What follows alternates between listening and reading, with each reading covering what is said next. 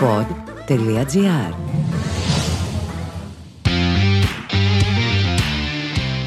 Goalpod ΑΕΚ με τον Σταύρο Καζαντζόγλου. Ένα κυτρινό μαύρο podcast για όσα συμβαίνουν στην Ένωση. Λένε πως οι παλιές αγάπες πάνε στον παράδεισο. Και αυτό το ρητό φαίνεται πως θα επιβεβαιωθεί απόλυτα εντός των επόμενων ημερών με την ιεριστικοποίηση της συμφωνίας ανάμεσα στην ΑΕΚ και το Σέρχιο Αραούχο. Είναι πάρα πολύς ο καιρός που κρατά αυτό το φλερτ. Κοντεύω να ξεχάσω ποτέ ήταν η πρώτη φορά που ο Αραούχο φόρεσε τη φανέλα της ΑΕΚ. Αυτό που δεν μπορεί να λησμονήσει κανείς, αυτό που κανένας οπαδός της ΑΕΚ, κανένας άνθρωπος που παρατηρεί τα δεδομένα αυτής της ομάδας δεν μπορεί να λησμονήσει, είναι το συγκλονιστικό δέσιμο που έχει ο Αραούχο με την ΑΕΚ. Από εκείνο το χειμώνα του 2017, όταν ο Αραούχο φόρεσε για πρώτη φορά τη φανέλα της ΑΕΚ, έχουν συμβεί πάρα πολλά. Θυμάμαι πως τότε ο Αραούχο ήταν μια επιλογή της τελευταίας στιγμής που η ΑΕΚ χρυσοπλήρωσε, καθώς για εξάμεινο δανεισμού δίχως καμία οψιόν αγορά ξόδεψε παραπάνω από ένα εκατομμύριο ευρώ. Ο Αραούχο έγινε κομμάτι της καθημερινότητας και σημείο αναφοράς. Άρχισε να γίνεται είδωλο στα μάτια των περισσότερων και η φανέλα με το 11 ξανααπέκτησε οντότητα για την κοινωνία της ΑΕΚ. Τα πράγματα α, εξελίχθηκαν με, τον, με την ΑΕΚ και τον Αραόχο με έναν τρομερό τρόπο. Ήρθε, έστω και ως δανεικός δίχως καμία οψιόν αγοράς, τη σεζόν του πρωταθλήματος και ήταν καθοριστικός. Ίσως θα έλεγα σε οικονομία ε, και το επίπεδο το οποίο αγωνίστηκε ήταν και η πιο όρημη και καλή χρονιά του Αραούχο στην ποδοσφαιρική του καριέρα.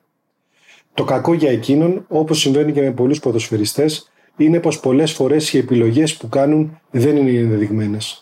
Πίστεψε πολύ στο project της Λασπάλμας, υπέγραψε ένα μεγάλο συμβόλαιο πενταετούς διάρκειας που του έδινε μεν πάρα πολύ ψηλές απολαβές που φτάνουν κοντά στις 900.000 1 εκατομμύριο καθαρά το χρόνο, αλλά από την άλλη τον εγκλώβησε σε μια ομάδα που έχει πάρα πολλούς περιορισμένους ορίζοντες.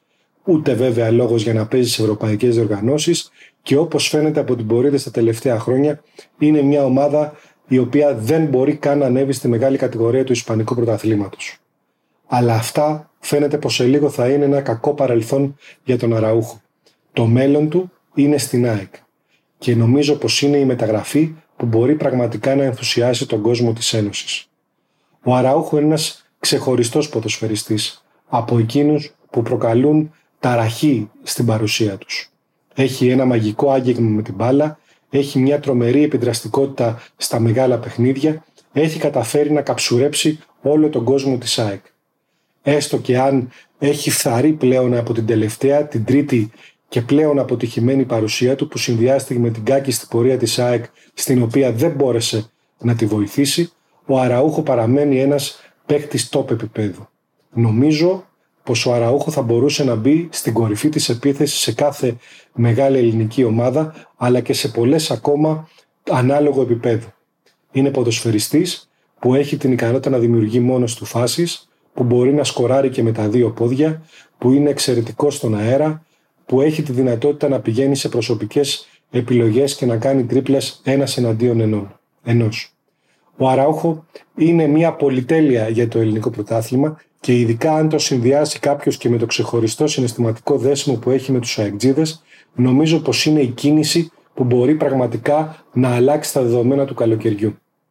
Ποντάρω πάρα πολλά στον Αραούχο και εκτιμώ ότι είναι μια μεταγραφή που θα φέρει ξανά κόσμο στο αεροδρόμιο.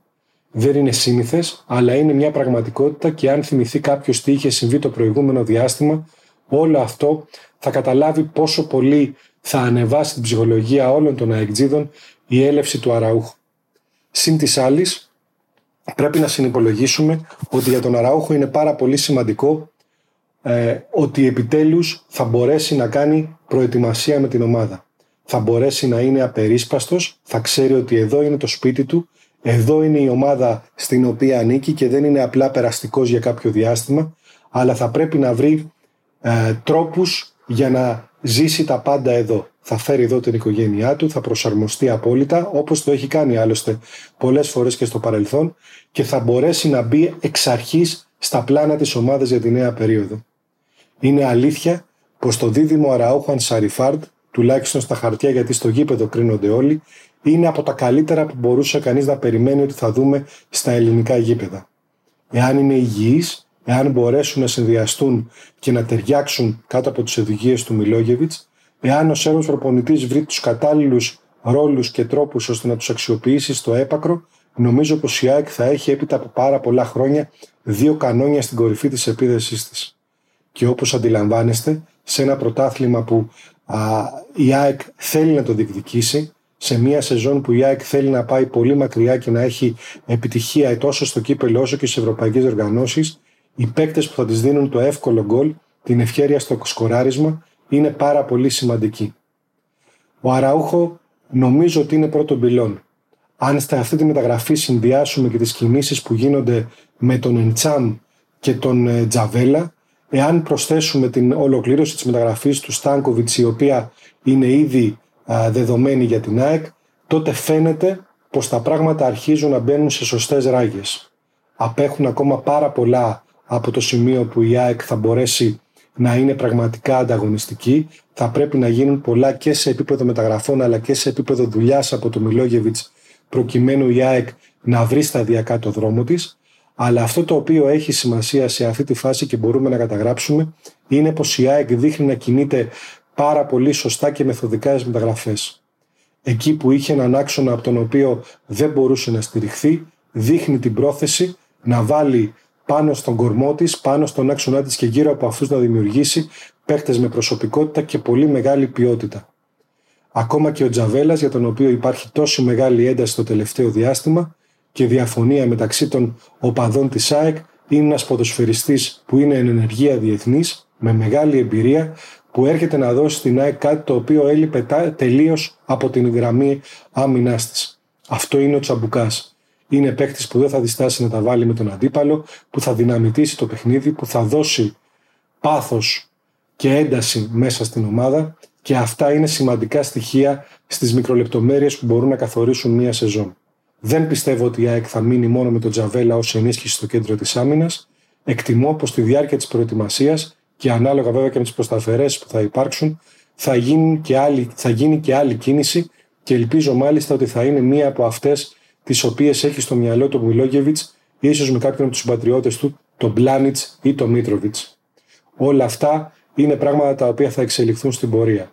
Όσο για τον Γάλλο, τον Εντσάμ, είναι πραγματικά ένας χαφ πολύ ποιοτικός, ένας παίκτης που έρχεται να κάνει τη διαφορά στη μεσαία γραμμή της ΑΕΚ και εκτιμώ ότι λίγοι παίχτε τέτοιου επίπεδου έρχονται πια στα μέρη μας.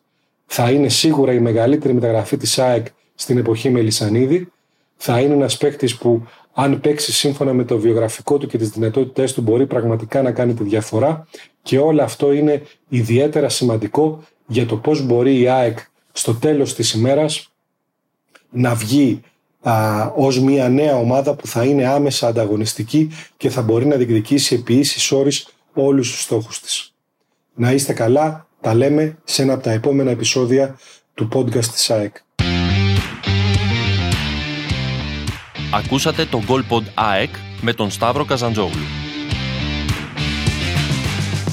Αναζητήστε τα podcast που σας ενδιαφέρουν στο pod.gr, Spotify, Apple Podcast, Google Podcast ή σε όποια άλλη εφαρμογή ακούτε podcast από το κινητό σας.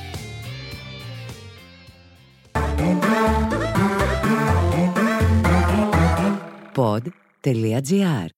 Το καλό να ακούγεται.